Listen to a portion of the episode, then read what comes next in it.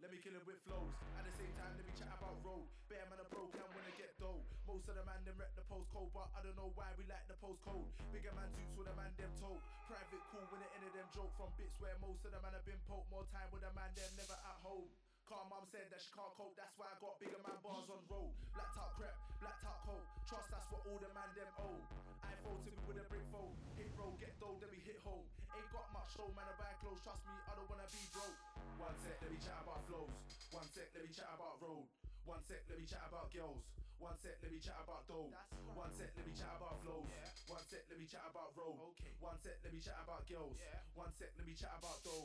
I got a new flow and I'm gonna bust it. He's got a new strap and he's gonna bust it. The end's got a big peak last year.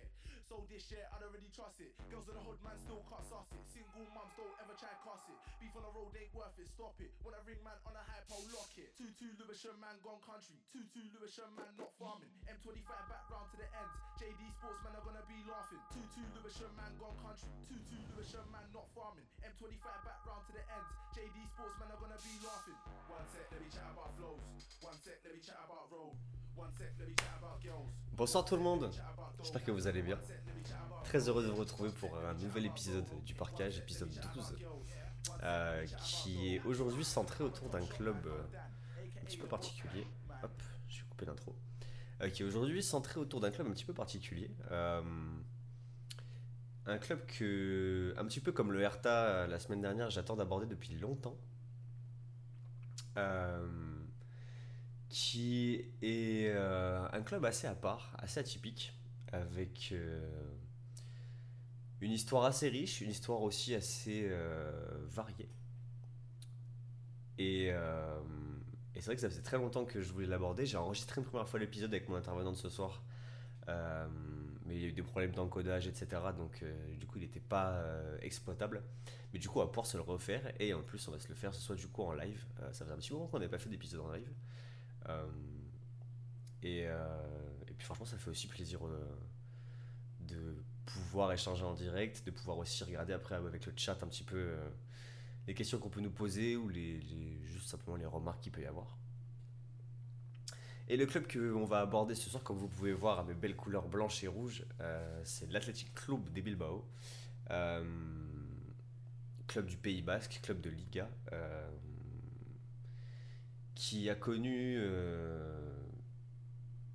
fortune assez diverse sur les dernières saisons, avec notamment de manière plus récente une Super Coupe d'Espagne lors de la saison 2020-21, qui était la saison de ce maillot d'ailleurs.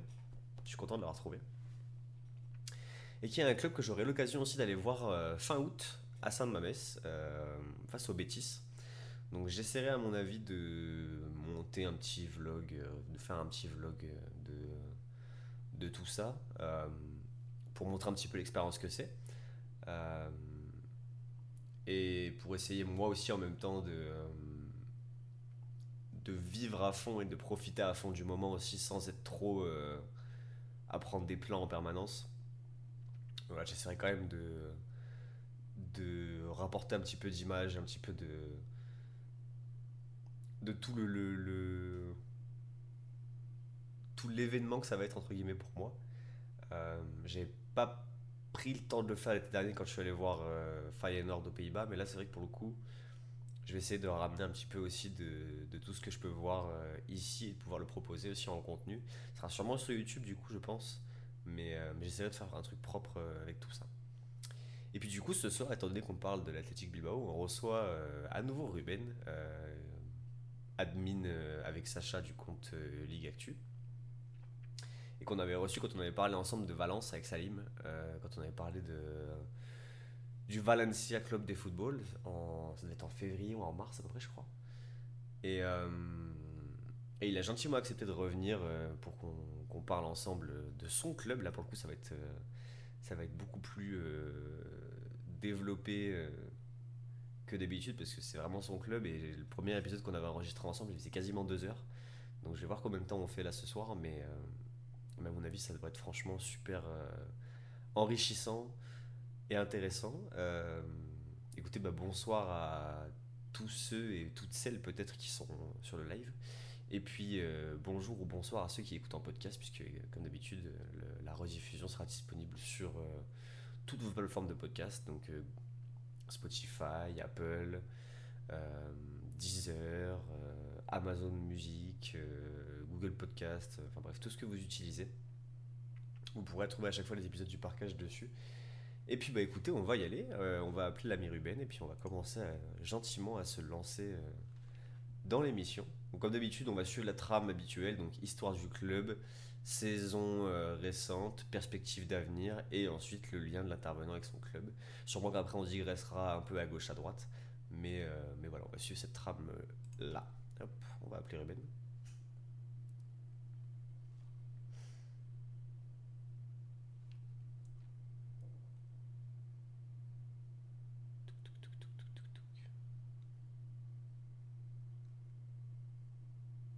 Salut, je sais pas si tu m'entends bien. Je t'entends nickel, attends, faut juste que je baisse un tout petit peu ton son. Vas-y. Hop, euh. Hop, là c'est nickel. Tu m'entends bien de ton côté? Ouais, nickel, parfait. Bon, impeccable. Bon, comment tu vas mon vieux? Eh ben écoute, euh, écoute, très bien. Reprise de la Liga aujourd'hui. Euh, L'Athletic qui joue demain contre, contre le Real Madrid, donc euh, nickel. Et toi? Ouais, j'ai vu ça, beau, beau programme euh, d'ouverture du championnat direct de, de prendre le Real. Ouais. Mais Ouais, ouais, bah oui, ça va être un sacré match. Débuter la saison par, par un cadre comme ça, c'est des bonnes ambiances. De toute façon, toujours les, les débuts de saison, mais c'est vrai que c'est. Oui, ça va être un beau match. Un match historique, quoi, tout simplement. Bah écoute, ouais, je- je- j'espère que ça se, passera, ça se passera au mieux. Et puis ouais, bah écoute, moi, euh, très heureux de te recevoir à nouveau, de refaire à nouveau cet épisode, puisque ce que je disais en intro, on l'avait déjà enregistré une première fois, mais avec des petits problèmes d'encodage, malheureusement, ça n'a pas pu euh, Mm. sortir.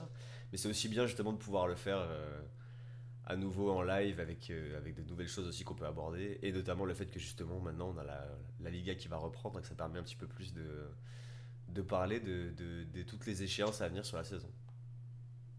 Ouais, ouais, complètement. Bah, très content en tout cas de, de, revenir. Et puis, euh, et puis bah, je, te, le redis une nouvelle fois, merci de m'avoir invité. C'est euh, c'est toujours un plaisir de, venir parler de Liga et puis encore plus quand c'est athlétique forcément. Mais, euh, mais ouais, très content d'être ici quoi.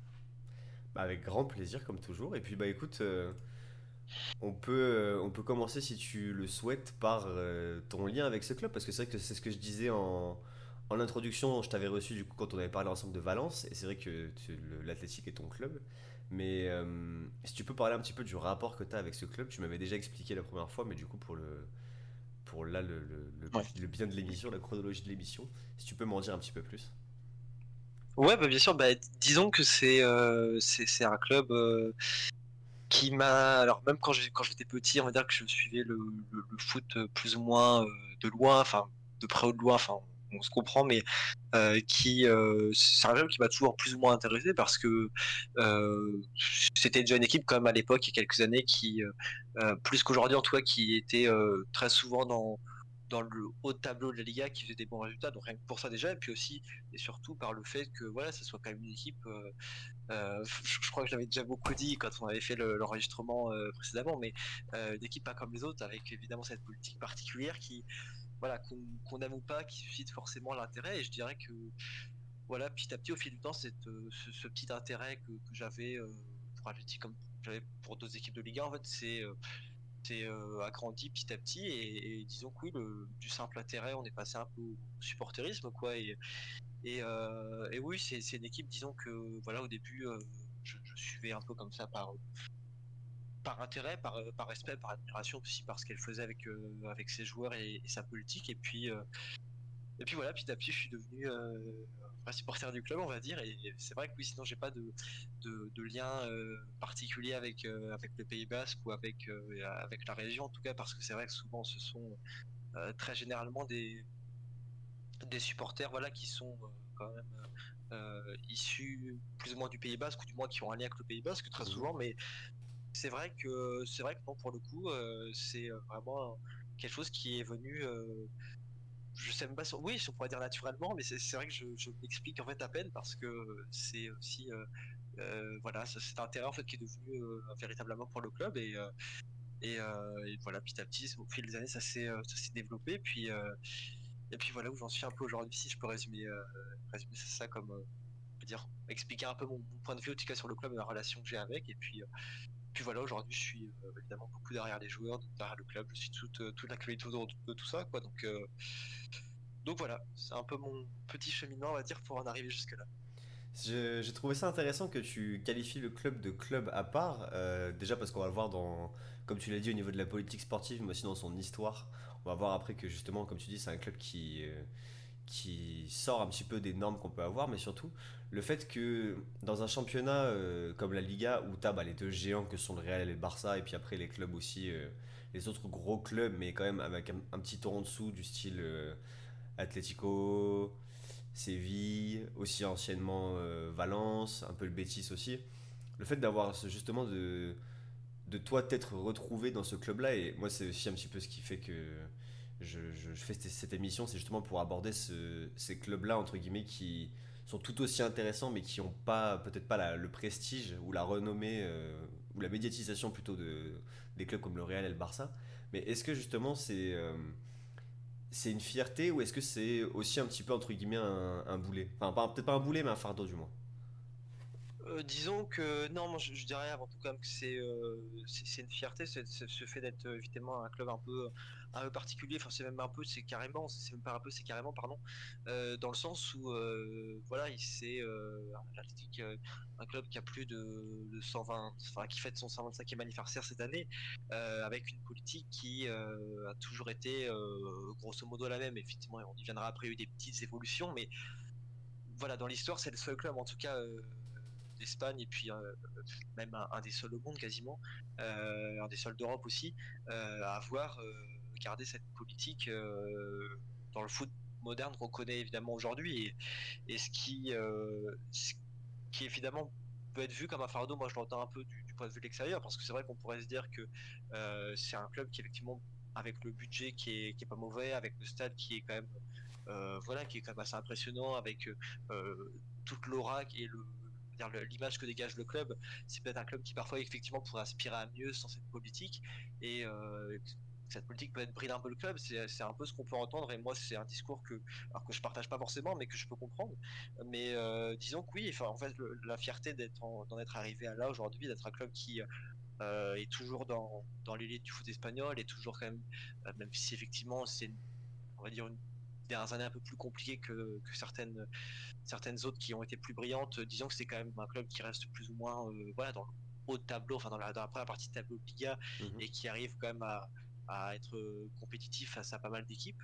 Euh, voilà, c'est quand même une fierté de se dire qu'on arrive à faire tout ça en ayant euh, une politique et, surtout, bah voilà, moi encore, je, je, le ressens peut-être pas pareil que les supporters qui vivent à Bilbao ou, au Pays Basque, mais le fait de, se dire qu'on le fait avec avec des joueurs de, la région, des joueurs du coin, alors qui effectivement sont pas forcément tous nés directement au Pays Basque, mais en tout cas ont tous un lien direct ou indirect avec le Pays Basque. Mmh voilà, je trouve quand même que c'est euh, c'est pas mal, c'est pas rien parce que surtout que le, Pays Basque c'est pas non plus voilà une région de 20 millions d'habitants, c'est quand même euh, beaucoup plus beaucoup plus petit.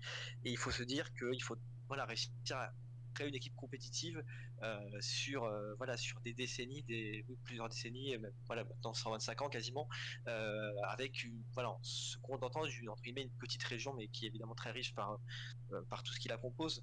voilà, il faut réussir à, créer une équipe compétitive et moi je crois que c'est avant tout une fierté, voilà aujourd'hui de se dire régulièrement quand même qu'on est un des clubs les plus respectés d'Espagne, d'Europe même aussi, et un des meilleurs clubs d'Espagne en tout cas aujourd'hui, euh, historiquement, et puis même euh, voilà plus ou moins actuellement ça se discute, mais voilà, mais en tout cas, donc donc ouais, plus une fierté quand même, parce que voilà, il y a peu d'équipes qui arrivent à faire ça aujourd'hui, je pense, et, mhm. réussir à rester soi-même et en même temps avoir des résultats dans, le football moderne qu'on connaît aujourd'hui, je pense que c'est quelque chose d'assez d'assez remarquable.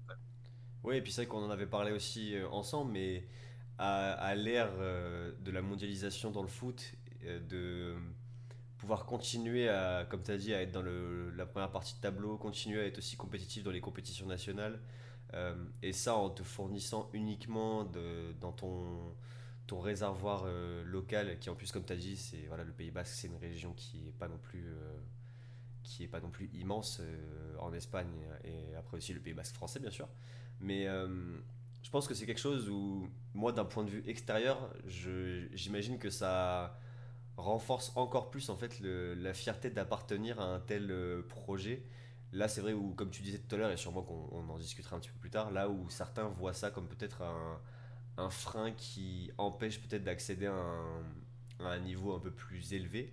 Je pense qu'il faut aussi ça, regarder déjà euh, là où ça mène et voir que ben, depuis 125 ans que c'est instauré, comme tu l'as dit, et même si après on verra qu'il y a eu des petits, euh, il y a eu des petits assouplissements justement pour pouvoir continuer à utiliser ce système-là, mais de voir qu'il est toujours viable euh, depuis aussi longtemps et qui permet de continuer à obtenir des résultats et à concurrencer, et même à des fois renverser le, les plus gros clubs du pays, je pense que oui, il y a, enfin, quand tu le regardes, à mon avis, en tant que, en tant que basque, euh, espagnol ou français, mais supporter de, de l'athlétique, je pense qu'il y a vraiment. tu peux être fier de ce projet-là et de voir qu'il continue à fonctionner euh, dans une ère où aujourd'hui, ben, on a des joueurs du monde entier qui viennent jouer dans des clubs du monde entier aussi. Oui, bah, totalement, totalement. Et puis, on peut même élargir un peu cette réflexion au fait que, bah voilà, euh, les, supporters encore plus du Pays Basque sont quand même issus d'une région qui est euh, voilà qui est quand même un peu particulière aussi euh, euh, géopolitiquement parce que c'est même le Pays Basque c'est même une région qui n'a pas eu forcément une histoire très facile non plus et dans, le dernier siècle en particulier et, effectivement je pense que voilà cette volonté un peu de oui, de, cette forme de patriotisme aussi en fait qui est envers le Pays Basque, elle est incarnée aussi par par Athletic qui voilà même si l'Athletic aujourd'hui est pas pense pas le, club le plus compétitif selon moi du, Pays Basque, qui a la Real Sociedad qui est devant. C'est quand même peut-être le club qui incarne le mieux de tous euh, ce qui est le, un peu l'esprit basque, si je peux dire, et puis la mhm. culture de la région. Euh, donc forcément, oui, pour les gens, enfin pour tous les supporters de manière générale, ça peut être une fierté, mais encore plus pour les gens qui effectivement euh, ont un rapport avec le Pays Basque, donc notamment les, joueurs qui donc sont sont de la région. Je, voilà, je pense que ça symbolise encore autre chose. Et effectivement, même si, euh, si tout n'est pas rose et tout n'est pas euh, facile, euh, et ça, on le sait pas forcément d'ailleurs quand on ne suit pas le club, mais, mais voilà, quoi.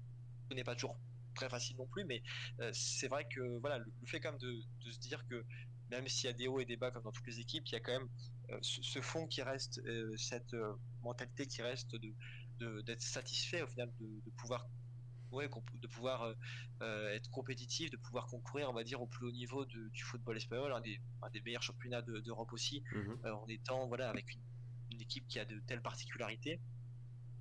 voilà, moi je pense que c'est respectable et en plus, encore plus, voilà, dans ce cas-là où effectivement ça honore quand même là aussi le, Pays Basque qui, voilà, a une culture qui, aime, enfin, qu'on aime bien mettre en avant de manière générale au Pays Basque et qui en plus de ça, voilà, fait forcément aussi euh, peut-être aussi un peu de. En tout cas, on, voit bien que le, Pays Basque, dans tous les événements culturels, sportifs, c'est quand même euh, le drapeau basque, tout ça, on voit que mhm. ce sont des, symboles qui sont mis en avant. Et effectivement, euh, voir que voilà, l'athlétique est aussi et aussi, je pense, un relais un peu de cette, cette image qu'on a avoir du Pays Basque, un peu un relais de cette philosophie, cette mentalité, en tout cas cette fierté d'être du Pays Basque. Je pense que c'est aussi pour les supporters, en plus du, évidemment du sport qui est très important, mais c'est aussi voilà, une grande fierté pour eux de voir que leurs idées et leur, leur volonté, euh, voilà, pas forcément politique, mais aussi euh, culturelle, et puis enfin, voilà, de, l'endroit où ils viennent, que ces idées-là soient mises en avant par euh, effectivement un club de foot aussi, je pense que c'est quelque chose qui joue beaucoup. Et eh bien, comme tu l'as dit en plus tout à l'heure, c'est. Alors, je, je vais peut-être pas dire un héritage, parce que pour moi, un héritage, ça veut dire que c'est quelque chose qui. Ça, ça, vient de quelque chose qui a disparu, mais c'est une tradition, peut-être, on va dire, qui euh, fête ses 125 ans cette année, comme tu l'as dit très justement. Le club a été fondé en 1898. Et la particularité qu'il y a, et que j'ai trouvé intéressante, et ça me rappelle un petit peu, euh, pour ceux qui, connaissent un petit peu l'histoire du Celtic, qui est euh, bah, du coup qui a été fondé à Glasgow, mais par, par des immigrés irlandais, d'où les couleurs blanches et vertes et le trèfle comme logo. Et ben l'Athletic Club a été fondé à Bilbao par des travailleurs anglais qui euh, bah, travaillait à l'époque euh, dans le port de Bilbao, qui était un des, principaux ports euh, d'Europe au 19e siècle. Et ces travailleurs-là ont fondé à la base le Bilbao Football Club. Oui, oui, c'est ça, complètement, exactement, parce qu'en plus, c'est un club, effectivement, tu l'as dit, qui a quand même. c'est vrai qu'aujourd'hui, effectivement, c'est pas forcément quelque chose dont on parle beaucoup, mais c'est quelque chose d'important, parce que oui, l'Athletic a quand même un lien avec, euh, avec l'Angleterre et, euh, avec euh, effectivement avec ce football effectivement anglais qui alors qui est pas forcément le, on va dire qu'en Espagne on n'a pas forcément le même modèle de football, mais on voit bien qu'en tout cas le l'Atlético, voilà, forcément, effectivement, un lien, tu le disais, avec, avec ce, cette terre, parce que oui, à l'époque, la Bilbao était, comme tu, tu disais, un des clubs, une des villes, pardon, les plus, plus importantes d'Europe à l'époque, voilà, des, des, différentes révolutions industrielles et, et, notamment à la fin du, du 19e, 19e siècle, effectivement, où quand même la marine devenait de plus en plus utilisée pour les, les échanges commerciaux, tout ce genre de choses. Mmh ça a été effectivement un, un premier on va dire un premier échange un peu culturel si je puis dire.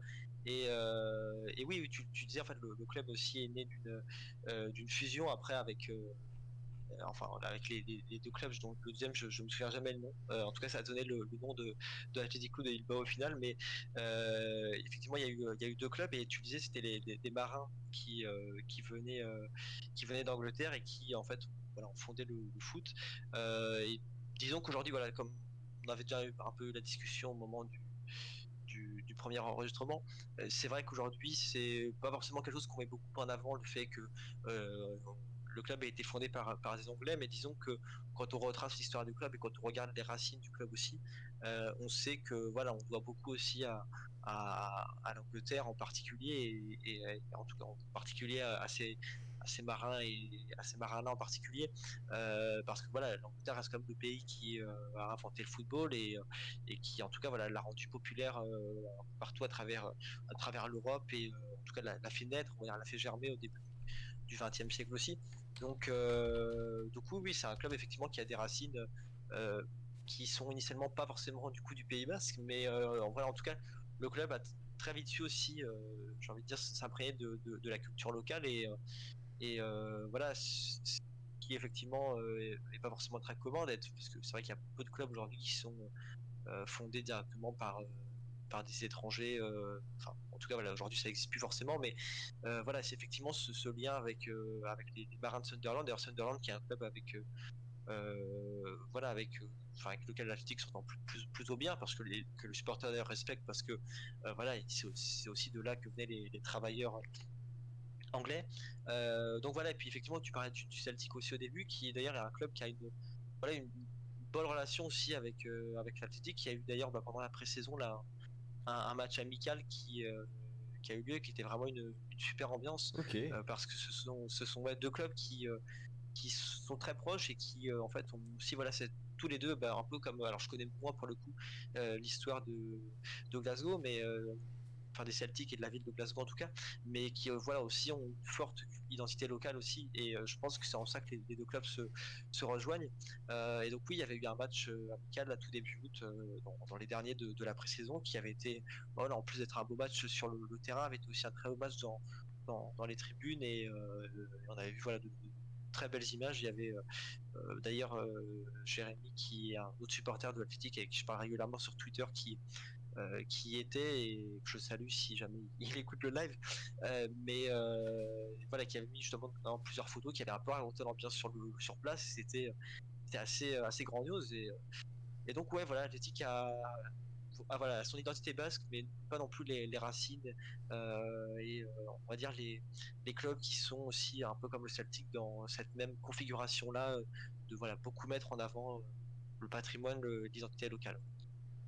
Ok, bah tu vois, je savais même pas qu'il y avait une entente euh, avec Sunderland, mais c'est vrai que oui, comme tu l'as dit, euh, c'est là d'où étaient originaires ces marins qui ont formé à la base le premier club. Mais tu vois, je pensais que, étant donné que, comme tu m'avais dit que c'était pas spécialement euh, mis en avant dans l'histoire, je pensais pas que du coup, du côté de Sunderland aussi, c'était forcément trop relevé que ça venait. C'était en, en, gros, entre guillemets, des gars de chez eux qui avaient fondé ce club-là. Mais mais c'est vrai que c'est cool aussi justement de voir qu'il y a quand même un petit, un petit bout de lien encore qui existe euh, entre, entre ces deux univers-là qui pourtant sont quand même diamétralement opposés. Oui, c'est ça, il, existe toujours, on va dire, une forme de, de, respect pour les deux clubs et peut être euh, de, oui, un respect euh, plus ou moins amical, en tout cas une relation plutôt amicale, on va dire. après, effectivement, ça va pas beaucoup plus loin, quoi. C'est vrai que c'est, mhm. ce sont deux clubs qui se respectent et voilà, mais, mais disons que oui, effectivement, les supporters de supporters basques, en partie, enfin les supporters de, de l'athlétique en particulier de, les supporters basques ont effectivement une forme de, respect pour, euh, pour le club de Sunderland. Alors j'avoue que je sais pas si en Angleterre c'est forcément la, la, même chose, mais de manière générale ce sont deux clubs qui s'entendent bien et qui se, qui se respectent, même si effectivement voilà c'est pas le, fait que les, ce soit des travailleurs anglais de Sunderland qui aient fondé le club, c'est pas forcément le truc qui aujourd'hui est le plus mis en avant quand on fait le bilan des 125 ans de, l'histoire du club. Ouais, ces 125 ans sont avérés riches, quand même pas mal en, trophées, notamment en Coupe d'Espagne. et après, pas mal aussi de trophées bah, à partir de la création de la Liga, donc en 1928. Euh, aussi, à une époque, j'avais, noté euh, de mon côté, alors c'est vraiment il y a très très longtemps, c'était pour les JO de 1920. Et, mais apparemment, c'est quelque chose qui a continué à rester un petit peu aussi euh, dans le, le, reste du XXe siècle, c'est que l'athlétique fournissait énormément l'équipe nationale d'Espagne en joueurs euh, durant le, début et la, la, première moitié du XXe siècle. Ouais, bah oui, parce que c'était une des équipes, on va dire, qui qui était bah, une des, plus compétitives d'Espagne. Disons que à cette époque-là, effectivement, tu parles du début, moitié début du 20e, euh, c'est quand même, voilà, je, enfin, je pense que oui, honnêtement, c'est la, la peut-être la une des meilleures phases de l'histoire du club parce que c'est là qu'il y a eu effectivement, tu parles des, des coupes d'Espagne, c'est là où il y a eu des trophées qui, euh, qui se sont enchaînés et, et, même, voilà, même les Ligas qui sont arrivés, un peu plus tard, parce qu'effectivement la Liga a été fondée, euh, tu disais 1928, mais euh, oui, il y a eu, euh, il y a eu, je crois, les premiers titres de champion d'Espagne dans les années 1930, il me semble. Et, les coupes d'Espagne, voilà, c'était dès le début du siècle, effectivement, dans les premières éditions. Donc disons que oui, oui c'était une, des meilleures équipes et, et j'ai envie de dire un peu comme le Barça en fait qu'on a connu dans les années, enfin dans les années Guardiola, Guardiola pardon, avec effectivement la Coupe du 2010 où c'était bah voilà beaucoup de joueurs du Barça qui étaient avec euh, avec l'Espagne. Euh, voilà, disons que bah, c'était un peu la même chose. Ça a pas ça a pas tellement changé si je peux dire ça comme ça, euh, parce que voilà, ce sont des ce sont des, joueurs qui à l'époque étaient effectivement bah, parmi les dans un des meilleurs clubs d'Espagne. Et par logiquement il y avait il y avait une nécessité du côté de, la, section, espagnole d'avoir avec soi les, joueurs les plus les plus talentueux. Et c'est vrai que euh, ce sont ces mêmes joueurs-là qui effectivement jouent avec l'Espagne, qui ont fait remporter euh, toutes les toutes les copas, toutes les ligas, qui, euh, effectivement sont arrivés vraiment très tôt. Et, et, oui, disons que voilà, ce phénomène-là a duré sur toute la première partie du, 20e. ça a été après plus compliqué effectivement au moment de, de, la période du franquisme avec, avec Franco qui effectivement était, a marqué quand un coup d'arrêt assez important pour, pour le club, même s'il a continué, euh, il a continué à avoir des, des, victoires et quelques trophées. Euh, mais disons que la, voilà, la dynamique des années 1900, 1930 en particulier, euh, c'est quand même stoppé assez, assez nettement et, et, disons que voilà, il n'y a pas eu une forme de, de, décadence, mais disons que voilà, le club a continué à performer, mais que ça a été effectivement un élan qui a été un peu a été un peu brisé. C'est-à-dire que l'équipe des, années 1920-1930 était quand même effectivement peut-être euh, la meilleure en tout cas de, l'histoire du club. Alors effectivement, euh, cette époque-là, il n'y avait pas non plus aussi autant de rivalité dans le championnat espagnol comme peut y avoir aujourd'hui. Il y avait effectivement le Real Madrid et le Barça qui étaient déjà là, mais disons que euh, ça, voilà, ça s'arrêtait pas forcément là, mais que l'Athletic était quand même plus ou moins dans la lutte avec avec ces deux clubs-là et qu'il n'y avait pas grand monde derrière, en tout cas au même niveau que, que ces clubs-là. Donc, euh, donc oui, la première partie du, 20e a été très riche en ce sens et euh, a servi effectivement à fournir l'Espagne et à, et rapporter pas mal de, trophées au club. Et c'est vrai que comme tu dis, tout le passage du régime franquiste en Espagne euh, va impacter le club. Et tu j'avais découvert quelque chose en faisant mes recherches et j'ai toujours cru que, étant petit, qu'en fait je faisais une erreur dans le, le nom du club, mais bah, le fait Franco euh, en 1941 bannit toutes les langues euh, d'Espagne qui ne sont pas euh, enfin autres que le castillan. Et l'Athletic Club du coup perd son nom et devient l'Atlético Bilbao. Et c'est vrai que tu vois moi quand j'étais petit j'ai toujours appelé le club Atlético Bilbao. Et c'est vrai qu'après quand j'ai découvert que c'était pas le nom exact j'ai toujours pensé qu'en fait je m'étais trompé toute ma vie. Alors qu'en fait le club a vraiment porté ce nom là en de 1941 jusqu'à 1960 quelque chose, 77 il me semble. Ouais, je crois que c'est dans les années 70, j'ai plus la date exacte, mais, euh, mais oui, mais et puis c'est, en parallèle, il y a eu aussi beaucoup de, enfin, il y a eu le changement de logo aussi qui est intervenu dans les années 40, pareil, tout, début des années 40, et qui euh, a duré jusqu'aux années 70 aussi, qui pareil, en fait, pour le coup là, enfin le, voilà, en tout cas, il y avait simplement les lettres AIC, il me semble, dessus, et, et même si c'est vrai qu'à l'époque c'était pas forcément une beaucoup très répandu en tout cas d'écrire sur les logos comme ça peut être le cas aujourd'hui. C'est vrai que le, logo aussi a été imposé et a dû changer. Mais effectivement il y a eu une répression culturelle et, identitaire vraiment très importante à l'époque de, Franco. effectivement, le, le, Pays Basque et, la Catalogne aussi sont, sont, quand les deux régions qui en ont beaucoup souffert. Euh, parce que oui, il y a eu effectivement un changement de, de, nom. Euh, alors c'est vrai que c'est vrai que le Atlético Bilbao en France, il y a aussi des gens qui le, qui le disent encore aujourd'hui, mais je dirais que c'est peut-être plus euh, effectivement peut-être plus un abus de langage parce que du moins enfin le fait de pas connaître en tout cas le, nom exact du club parce que on se dit il y a Atlético, Athletic, euh, voilà forcément les gens souvent comme étant donné qu'aujourd'hui Atlético est quand même un club beaucoup plus médiatisé que Athletic, souvent les, gens font l'erreur, mais effectivement oui c'est vraiment un nom qui qui a qui a existé et qui bah, est un peu le, le témoin on va dire de de ouais de cette époque qui a été quand même compliquée à à, gérer, à vivre pour le, club parce que tu l'as dit, oui, toutes les langues, toutes les euh, toutes les comment dire, toutes les, représentations, les symboles, en tout cas un peu euh, un peu on va dire euh, indépendantistes étaient quand même proscrits et c'est vrai qu'on s'est rendu compte en tout cas avec avec le temps que, voilà que en tout cas le Franco avait fait au club était quand même voilà aussi même si c'est vrai que certains pourraient se dire pourrait se dire c'est qu'un changement de nom, c'est qu'un changement de locaux. Voilà, pour un club comme, euh, comme l'Atlétique, effectivement, qui, je le disais, a une forte euh, imprégnation euh, locale, c'est quand même quelque chose qui a été particulièrement douloureux au-delà de tous les résultats, au-delà de tout ça, de, voilà, de se voir imposer un changement de nom et en particulier sous, sous ces conditions-là qui ont été qui ont été très difficiles et forcément qui ont fait beaucoup de mal au, club, comme ça a été le cas d'ailleurs d'autres clubs aussi du, du, du Pays Basque et de Catalogne également. Donc euh, donc voilà, en tout cas, on dira que, on dira que oui, ce, nom en tout cas d'Atletico Bilbao a, vraiment existé. Il a, bah, d'ailleurs aussi, il a, il a, euh, voilà, il a, il a un peu perduré, on va dans, dans le temps. Et c'est vrai qu'aujourd'hui, bon, je le dis, il y a encore des gens qui font l'erreur, même si je pense pas que ce soit forcément lié directement à, Franco. Mais en tout cas, ouais, le, club a réellement porté ce nom-là pendant, pendant, euh, tu le disais, jusqu'à les années 70 et après jusqu'à la mort de, Franco, en tout cas le, début de la transition vers un régime plus démocratique en, Espagne. Est-ce que ça a pu, euh, et ça va vraiment être selon toi, parce que moi je, je, pense pas avoir le, les connaissances nécessaires sur la période pour pouvoir euh, donner une réponse, mais est-ce que euh, cette période-là où entre guillemets on a un petit peu retiré son identité au club, ça a pu aussi lui faire prendre du retard sur le plan sportif? Je pense que dans une, je, enfin je pense que directement non, directement non. En tout cas c'est pas quelque chose qui qui a eu des répercussions directes.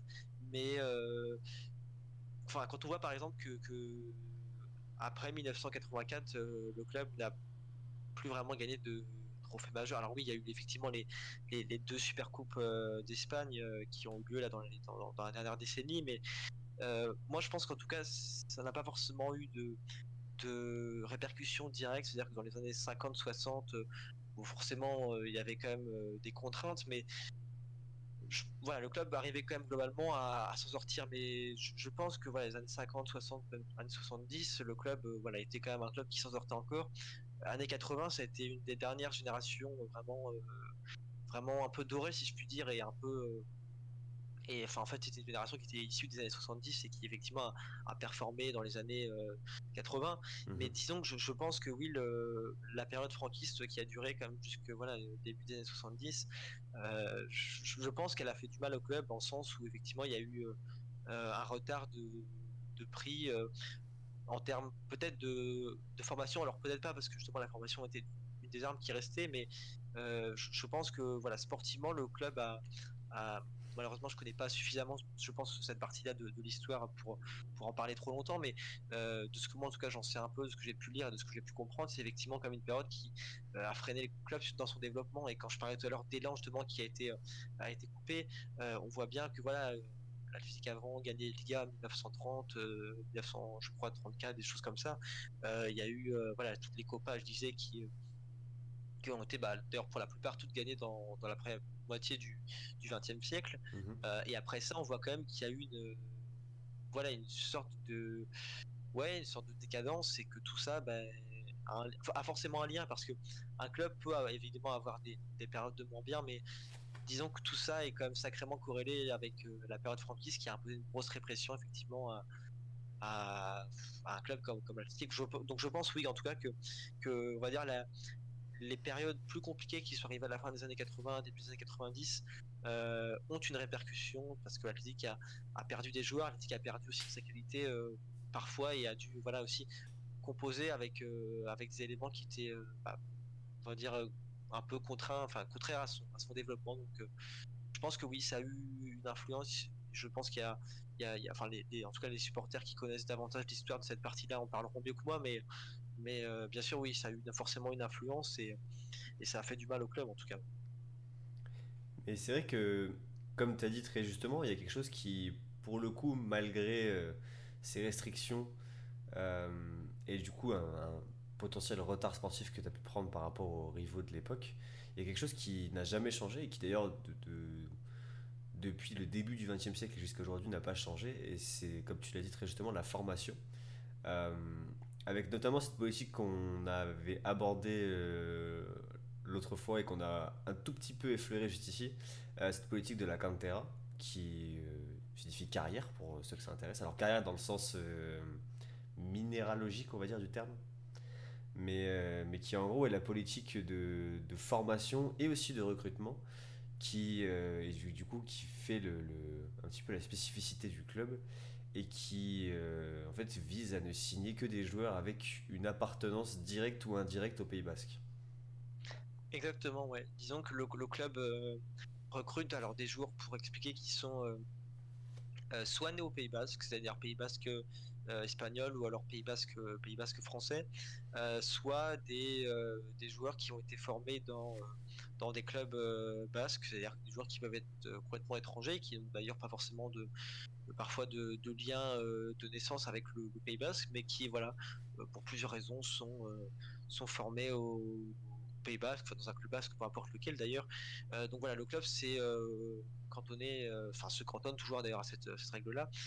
mais disons que voilà, le terme de Pays Basque aujourd'hui est un peu plus élargi parce qu'il y a là aussi la, la, région de, de, la Navarre qui du coup est située administrativement en Espagne et qui est d'ailleurs un peu plus à l'est, oui, que je dis un peu plus à l'est, oui, de, du, Pays Basque, avec voilà, avec des, joueurs qui qui viennent aussi de, de, Navarre, notamment le cas, de qui est le, capitaine qui, qui vient de, Pamplune.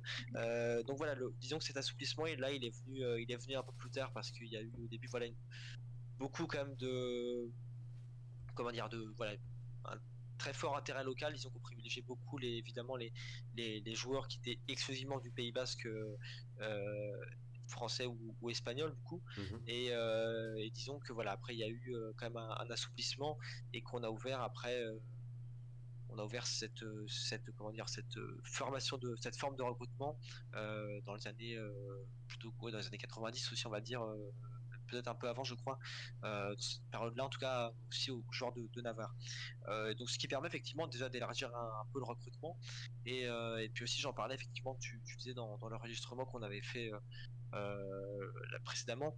il y a aussi aujourd'hui ce qui fait beaucoup, ce sont des, des partenariats avec avec les clubs alors comme ça peut exister dans tout le foot européen mais disons que à l'échelle du Pays Basque que ce soit pour la Real Sociedad ou pour l'Atlético en particulier qui sont les, deux cadres du, Pays Basque euh, disons que ça c'est quand même beaucoup, euh, beaucoup, euh, c'est très ancré. C'est un, modèle où on, voilà, on fait des partenariats avec des petits clubs locaux, parfois de vraiment de, tout petits villages, de, choses comme ça.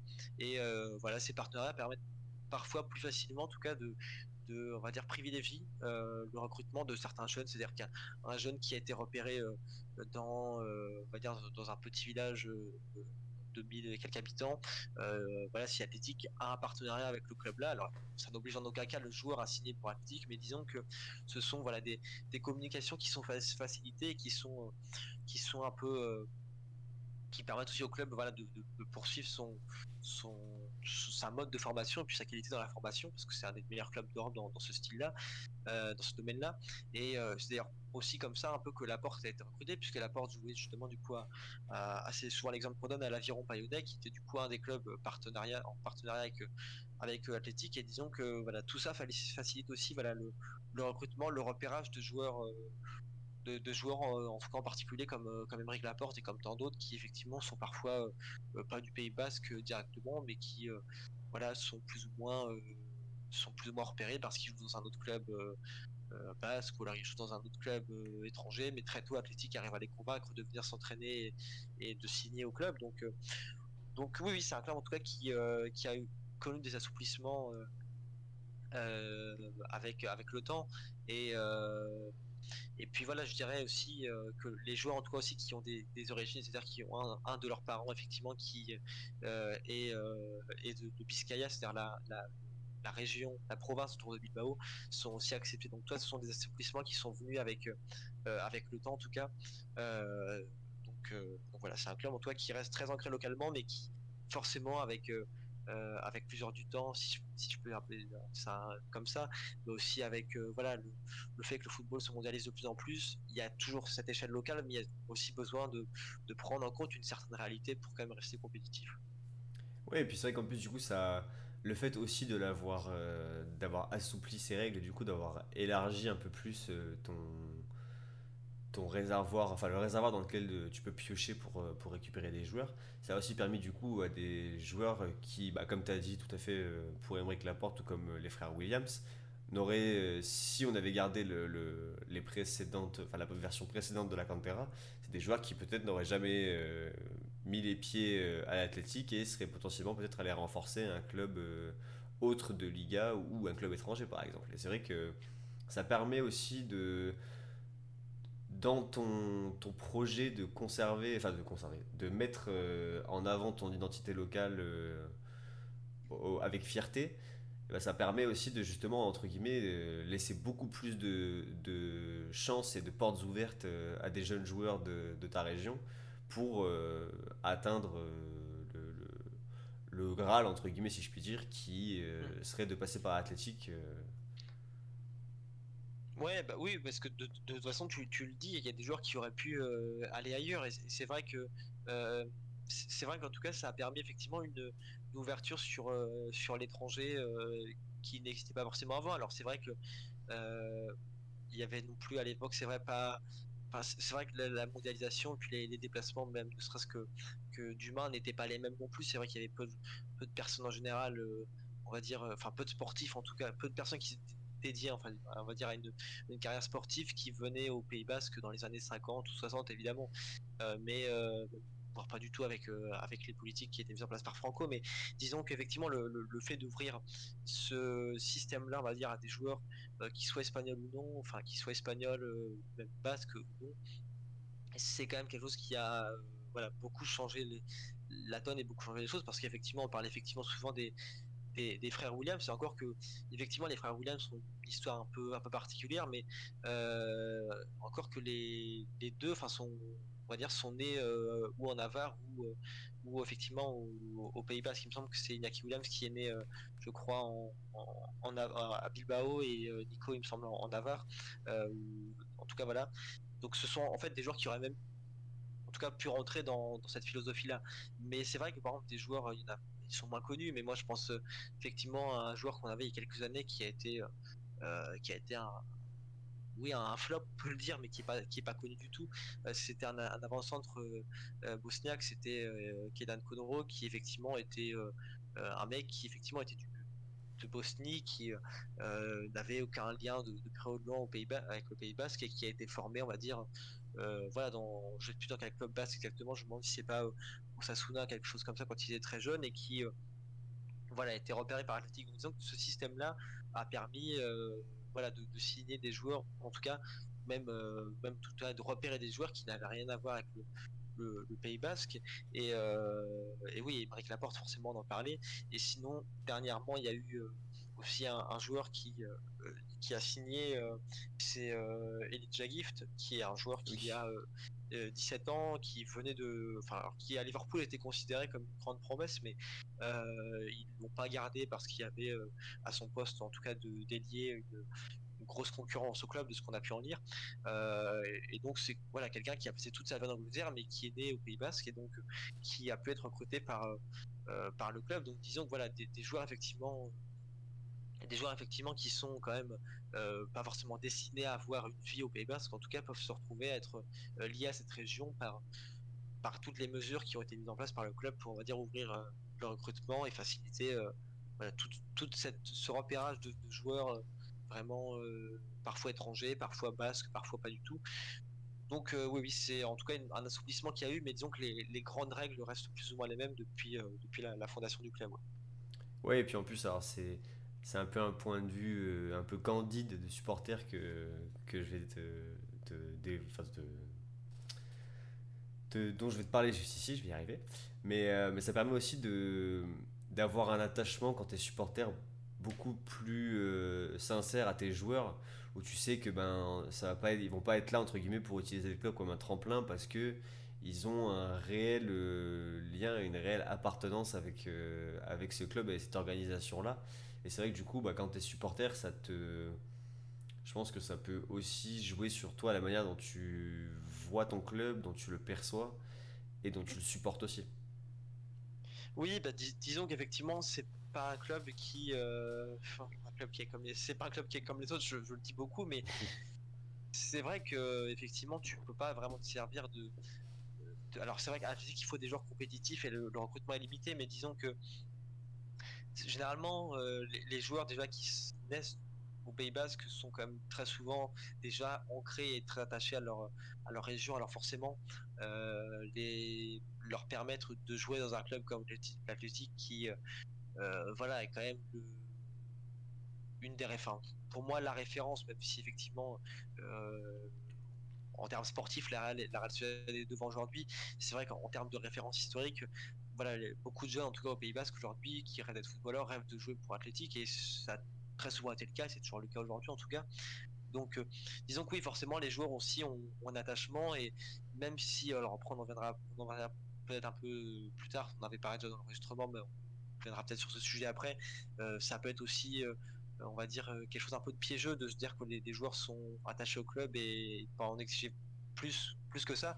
Mais c'est vrai qu'effectivement, on a quand même la chance d'avoir des joueurs qui, pour le coup, sont quand même pour la grande majorité, il y a eu quelques cas euh, un peu euh, dissidents, on va dire, mais pour la grande majorité, qui sont là pour le club euh, et pour la région en tout cas. Donc forcément, ça, ça a un lien et, de se dire qu'effectivement, les joueurs qui sont sur le terrain partagent les mêmes valeurs que toi et les mêmes, on va dire, les mêmes envies que toi, les mêmes plus ou moins les mêmes pensées aussi que toi, mhm. c'est quelque chose effectivement qui renforce le lien. Dans tous les clubs, en général, les, joueurs qui signent, je dis bien en général, sont des joueurs qui vont s'adapter aux, valeurs du club, mais je pense quand même que voilà, l'Athletic est un club comme, comme d'autres d'ailleurs aussi en Europe, bah, a quand même des, valeurs particulières, différentes de, de celles, euh, on va dire, qu'on peut retrouver globalement dans le football euh, mondial. Donc, euh, donc oui, c'est en tout cas un attachement qui, qui reste qui reste beaucoup, mais disons que c'est vrai qu'en Espagne, il y a quand même cette particularité-là de, que de, rester quand même très attaché à, sa région et à son club euh, quand on est de,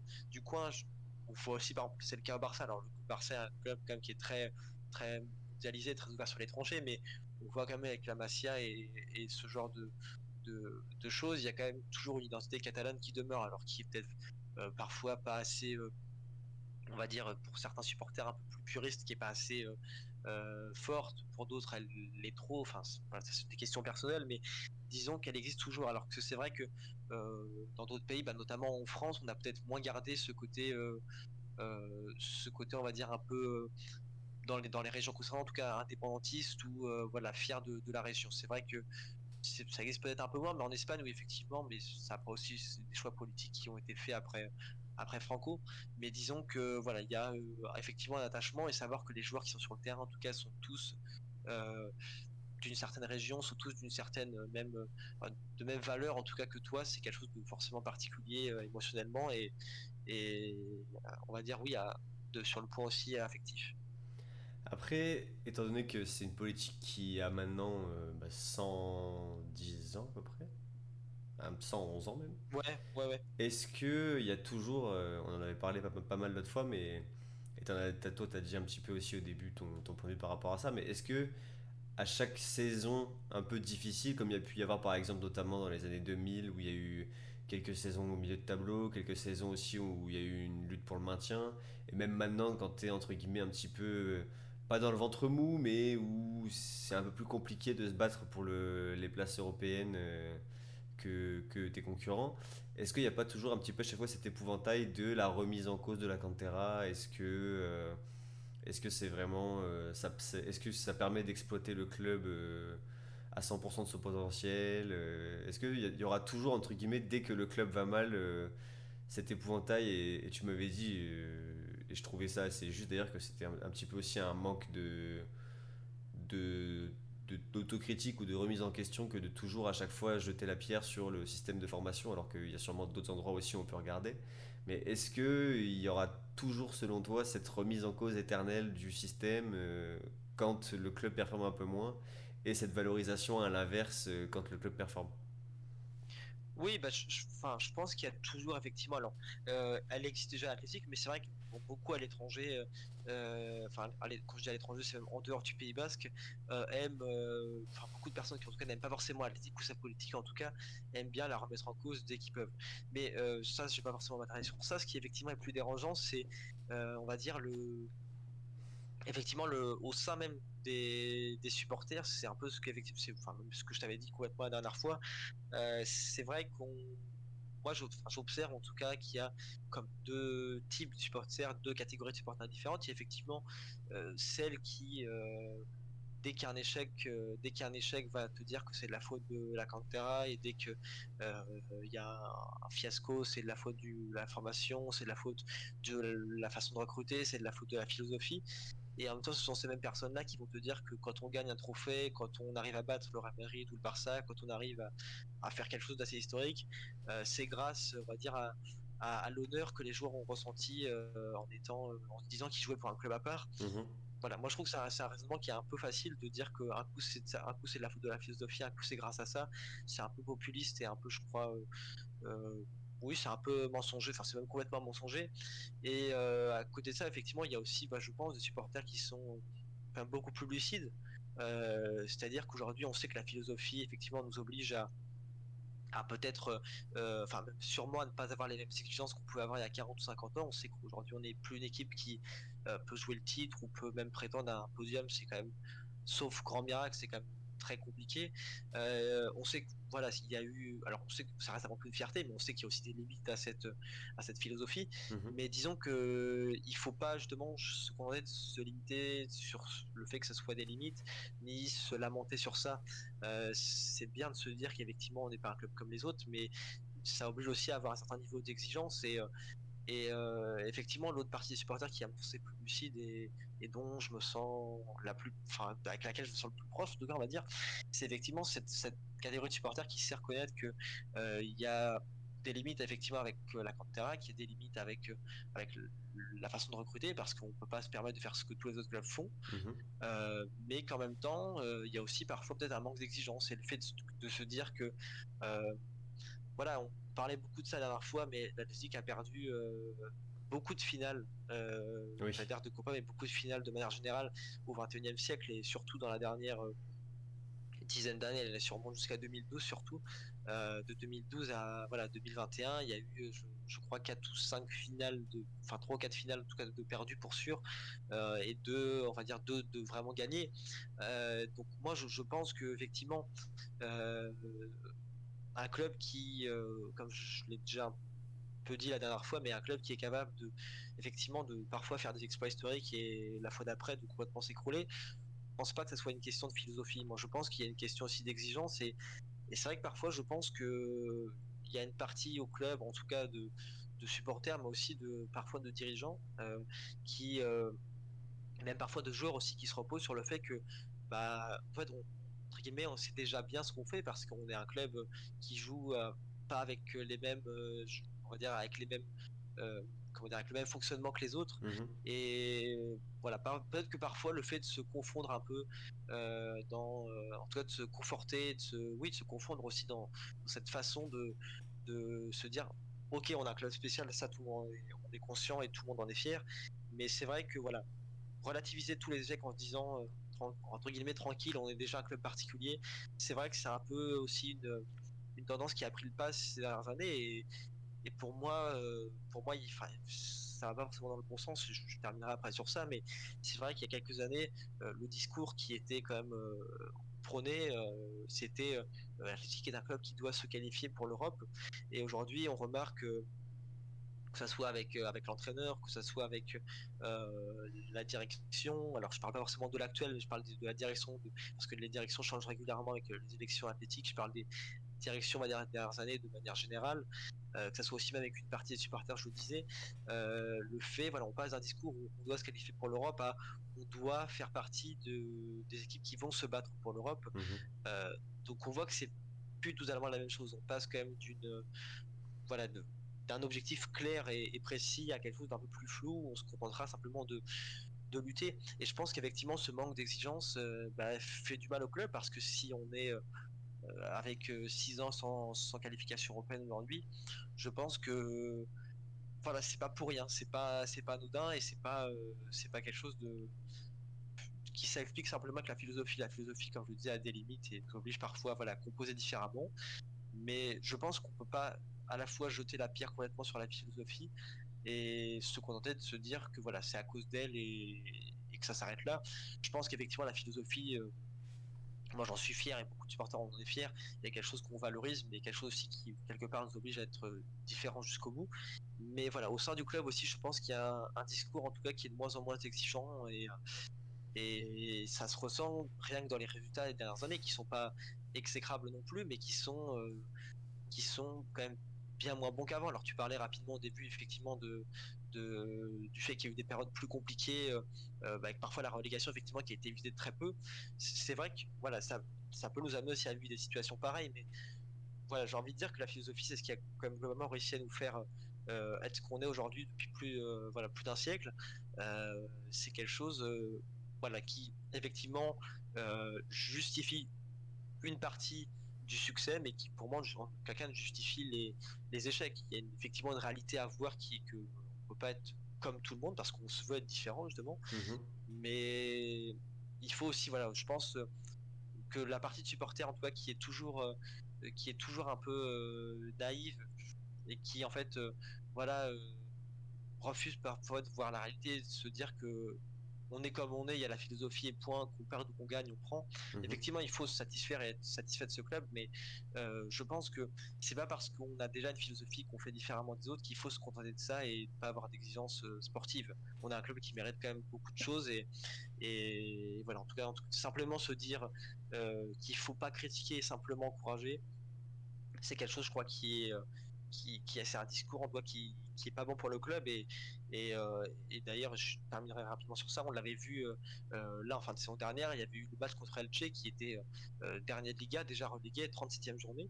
l'Athletic joue une qualification européenne sur ça et, à la fin du match il y a eu quoi de, même pas deux minutes de, siffler de la part du stade alors que beaucoup de supporters qui n'ont pas forcément pu se rendre au stade estimaient qu'il aurait fallu siffler beaucoup plus. Mais les joueurs mais on voit qu'effectivement il y a une grosse partie encore du public aujourd'hui qui se dit on est comme on est, on gagne ou on perd, c'est avec grâce ou à cause de la philosophie.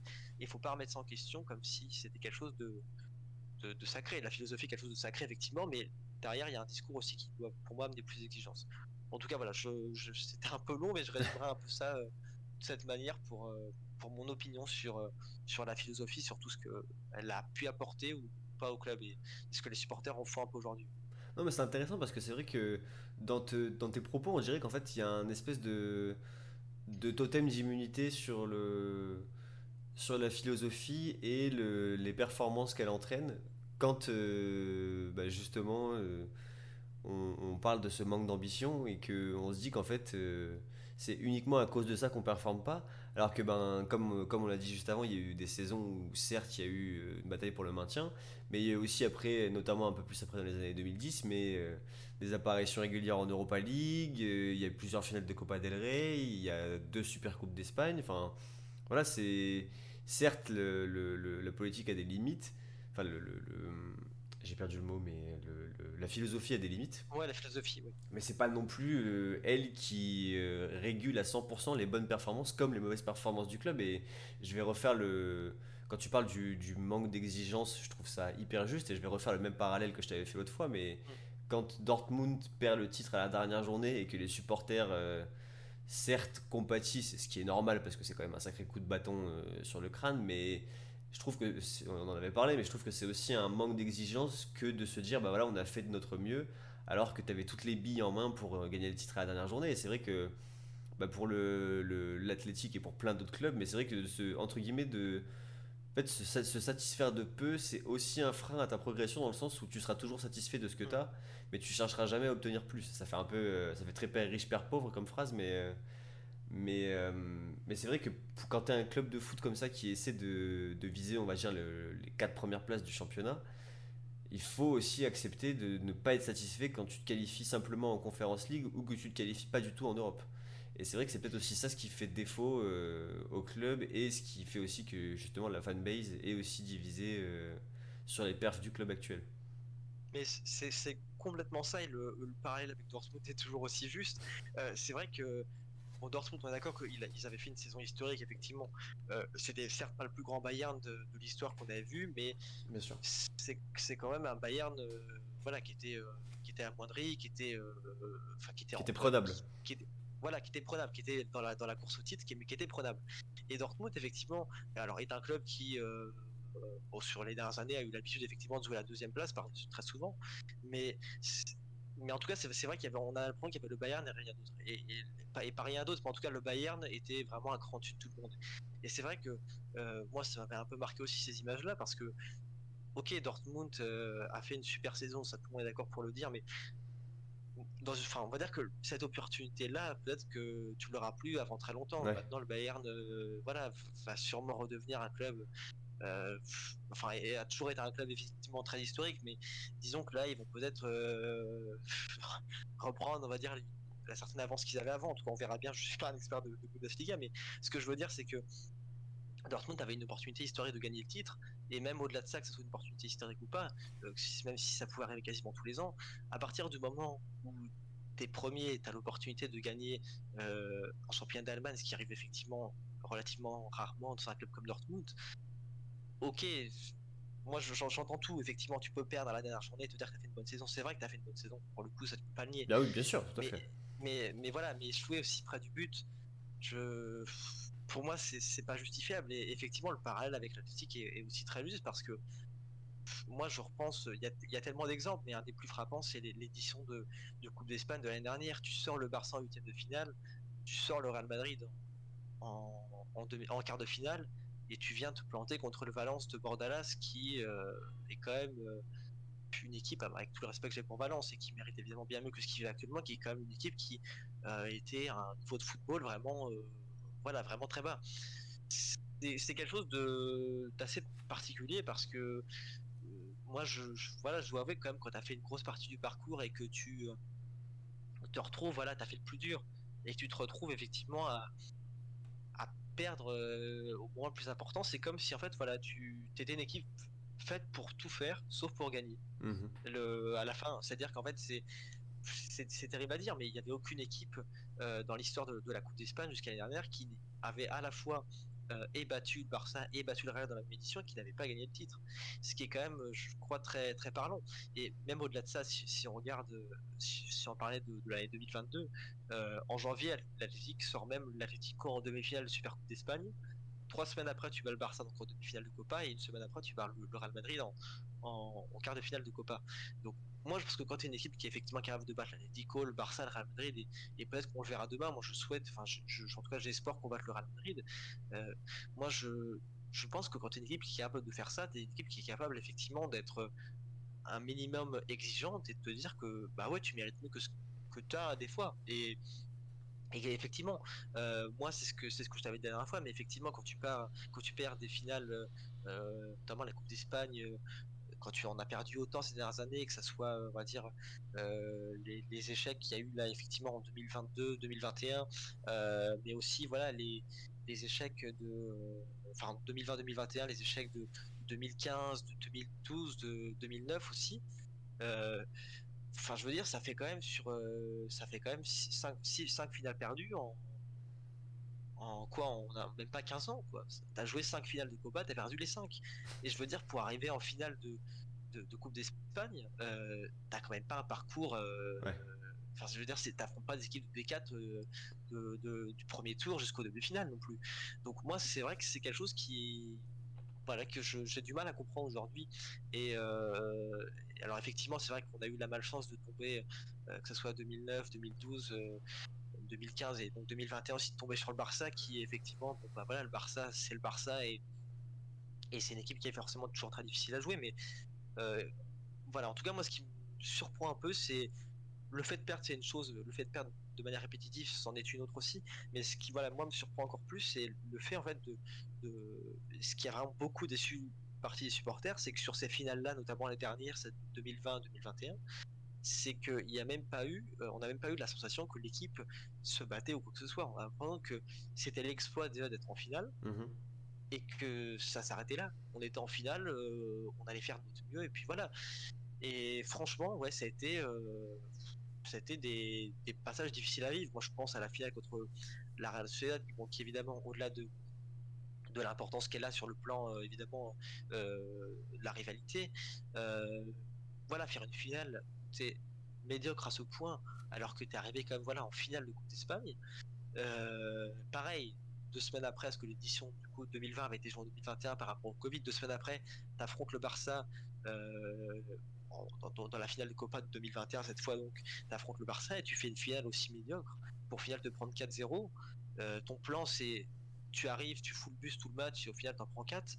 Euh, voilà, bon, encore ça, ce sont des, questions de plan de jeu, mais c'est vrai qu'effectivement, euh, malgré tous ces échecs-là, il y a aujourd'hui, ça rejoint ce que je disais avant, ce que tu disais parfaitement aussi, il y a une partie des supporters qui continue de dire, euh, enfin, pas vraiment dire en tout cas, mais qui continue de faire comprendre que critiquer le club, c'est pas, entre guillemets, pas être un vrai supporter, et que si tu critiques le club, bah, c'est que t'es un peu, enfin, un peu, un peu con, si je peux dire ça comme ça, parce que tu t'es même pas capable de remarquer qu'on a, on arrive déjà à là alors que euh, on a une philosophie pas comme les autres, on a euh, des joueurs qui jouent avec, euh, enfin des joueurs de la région, ce qui est déjà super bien. Et, franchement, ce discours-là fait du mal au club, je le répète encore une fois. Et à côté de ça, il y a des supporters qui effectivement bah, remettent en cause plutôt l'exigence. Et moi, je pense que c'est un problème d'exigence parce que tu peux pas faire des parcours aussi bons en Coupe d'Espagne et d'un coup te dire dès que tu arrives en finale, la philosophie euh, pèse trop lourd, on perd à cause de ça. Enfin, je veux dire, c'est pas possible. Euh, la philosophie, elle te permet d'arriver en finale. Euh, elle te permet en partie cas d'arriver en finale.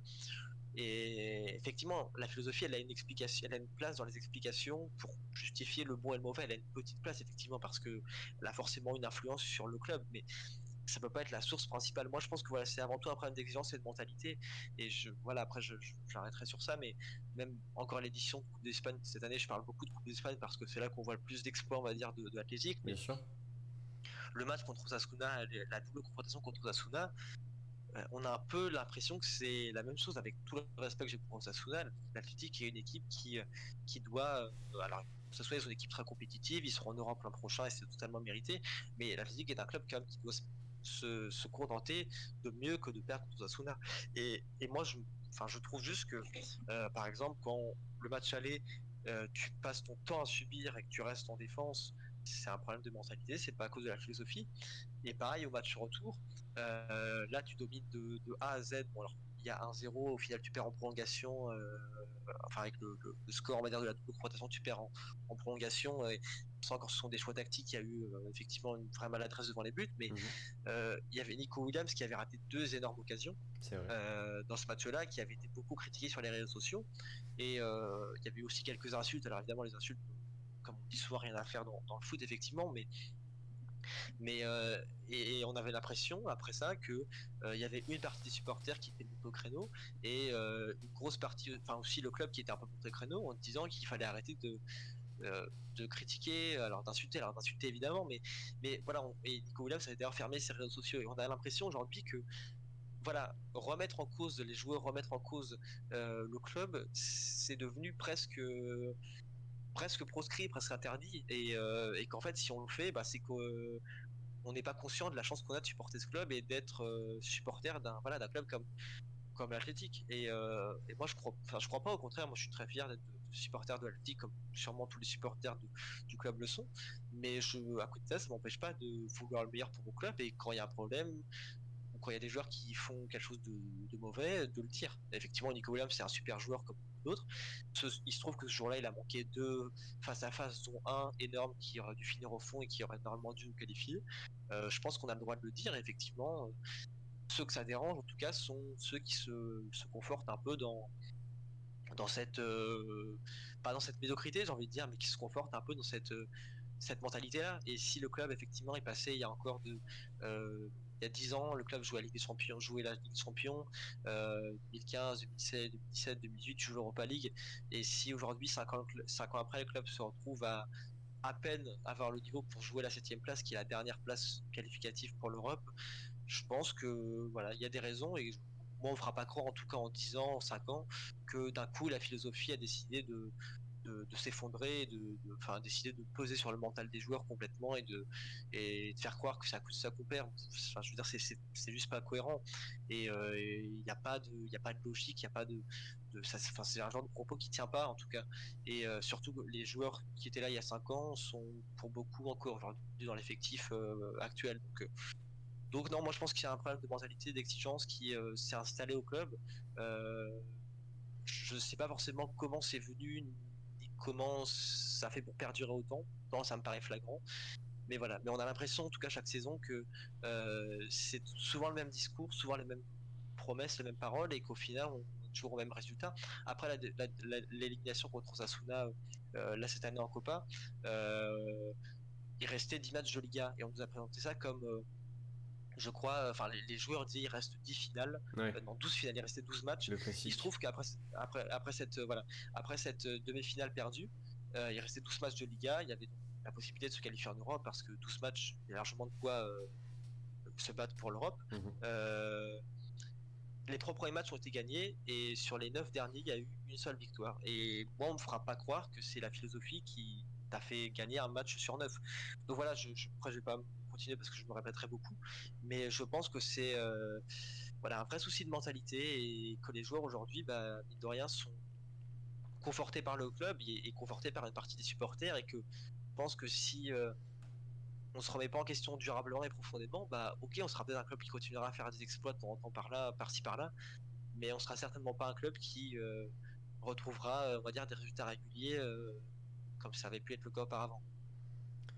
Est-ce que pour euh, aborder le, dernier sujet de l'émission. Est-ce que là, 11 août 2023, donc à la veille du, match d'ouverture euh, de la saison de l'Athletic face au Real euh, en Liga, tu penses que il peut y avoir un, changement, un virage cette saison qui peut être pris peut-être un impact de, la part d'Ernesto Valverde sur son groupe? Est-ce que tu penses que, ou même un impact des supporters sur leur club?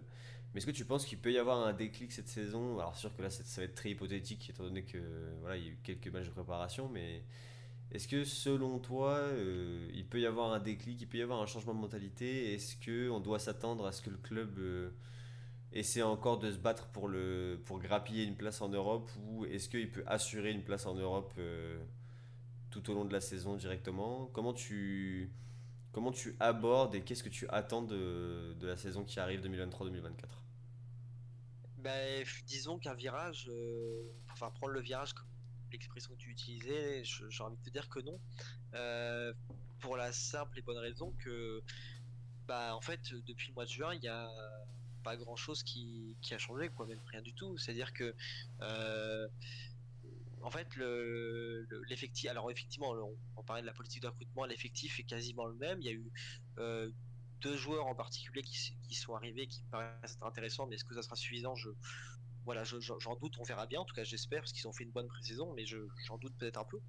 Euh, mais disons que il y a quand même, voilà, un club qui est enfin, qui est en tout cas dans la même optique que les dernières années, c'est-à-dire que euh, Ernesto Valverde, je vois mal changer quelque chose en termes tactiques, et en fait, dans l'état actuel des choses, le, déclic peut venir que des joueurs en fait. Euh, c'est-à-dire que effectivement, je pense qu'on sera un club qui se battra, euh, qui sera dans la première partie de, tableau et qui se battra. Alors, pour moi, pas pour une place en Ligue des Champions, c'est sûr que non. Peut-être pour une place en Europa League, mais ça me paraît un peu plus. En tout cas, qui sera pour moi dans la course pour la septième place de Conférence League ou la sixième à la limite d'Europa League. Mais mhm. je dis, je vois difficilement plus haut.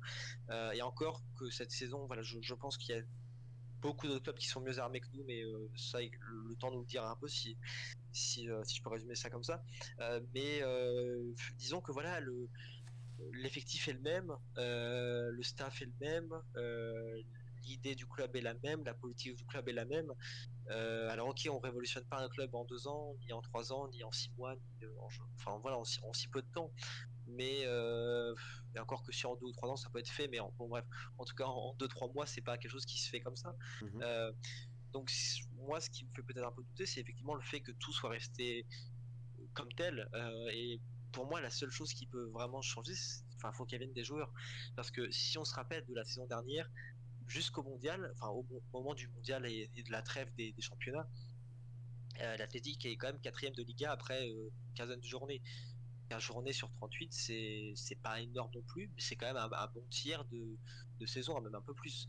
Euh, donc, euh, tu te dis quand même que si les joueurs ont réussi à faire ça, c'est que euh, il y a quand même du potentiel, il y a quand même du niveau. Et moi, je crois vraiment en cette équipe. Je pense qu'il y a du niveau, il y a du potentiel à tous les postes. Il y, a eu, y, a eu des, y a des faiblesses qui n'ont pas été suffisamment renforcées. Il y, a des carences qui n'ont pas été suffisamment renforcées, mais il faut faire avec.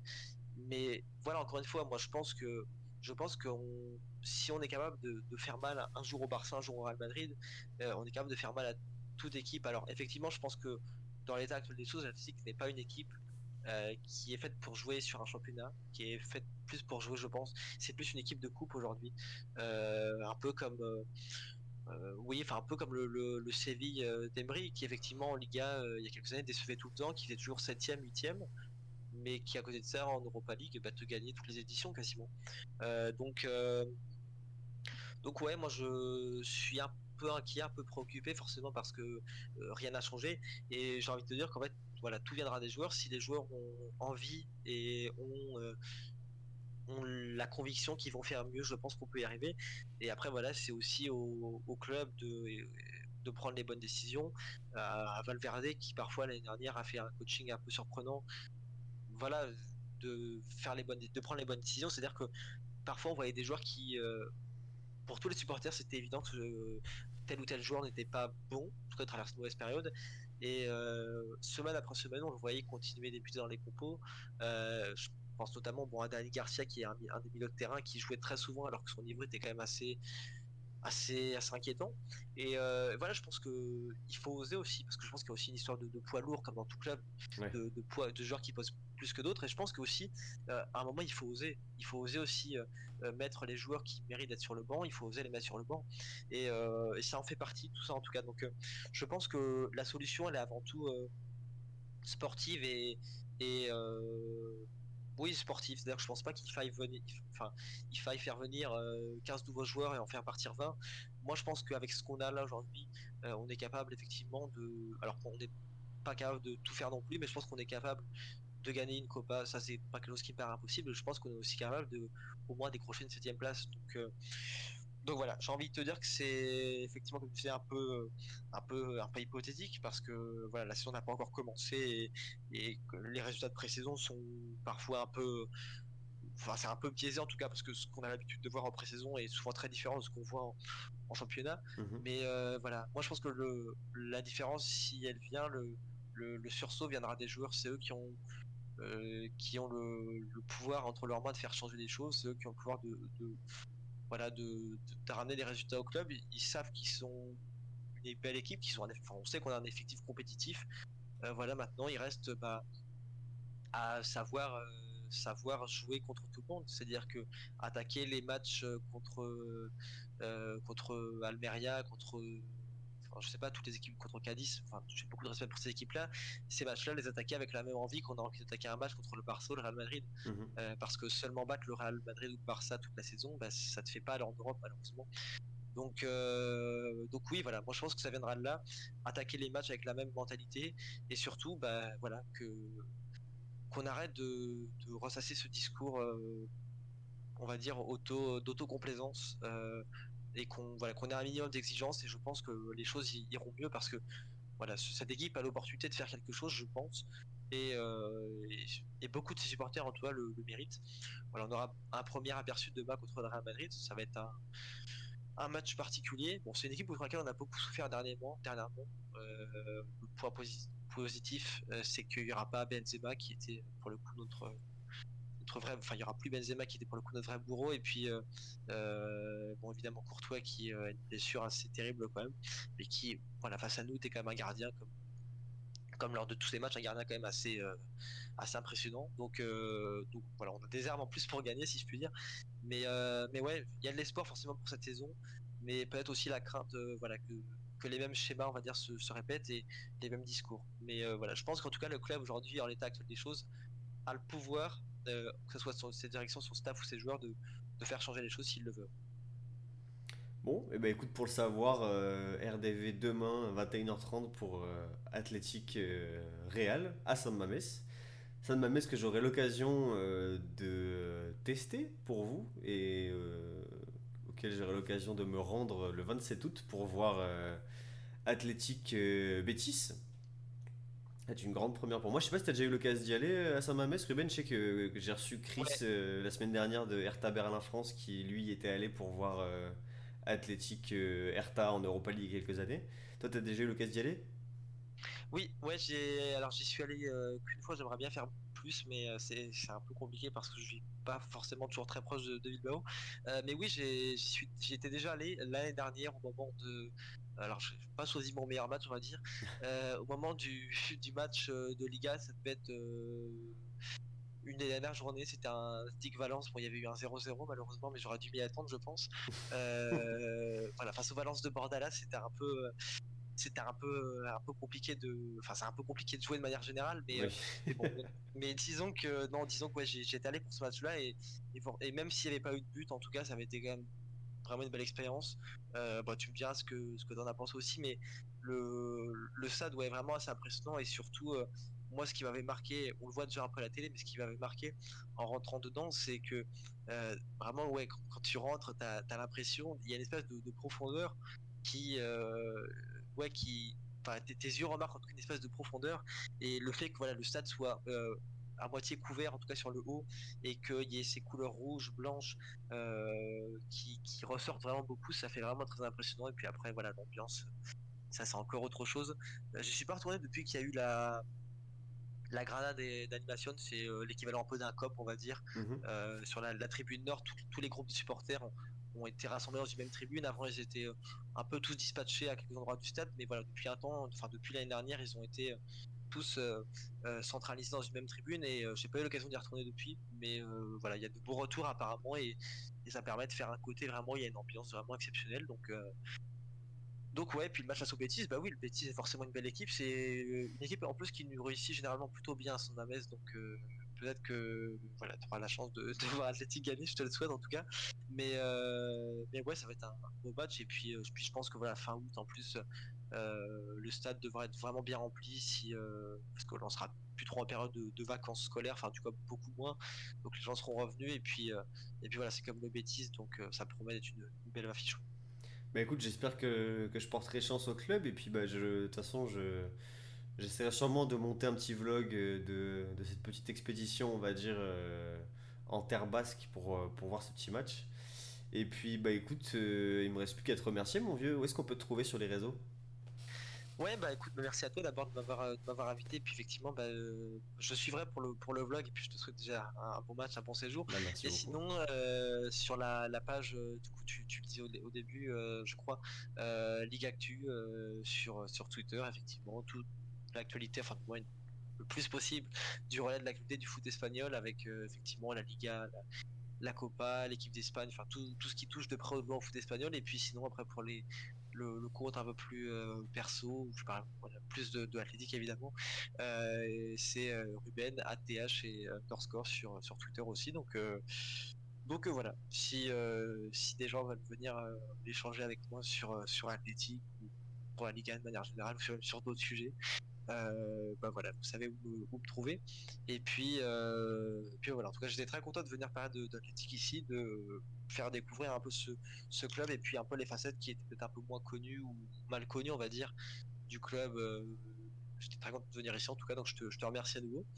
Et puis, puis voilà, je reste à disposition si s'il y a besoin pour, pour un prochain épisode sur l'Athletic ou, ou- ou autre club. Ouais. Bah écoute, euh, toujours un plaisir honnêtement de te recevoir. N'hésitez pas aussi à checker le podcast euh, Ligue Actu, dernier épisode qui vient de sortir sur, euh, sur le, le- le début de saison euh, qui arrive d'ici demain pour, le, pour la Liga. J'ai vu que vous avez, fait, vous avez fait ça très bien et ça a l'air d'être très détaillé aussi, donc je vais m'écouter ça demain je pense. Mais n'hésitez pas à checker sur... J'ai vu, enfin moi je l'écoute sur Apple, après j'imagine qu'il est aussi dispo sur, sur les autres plateformes.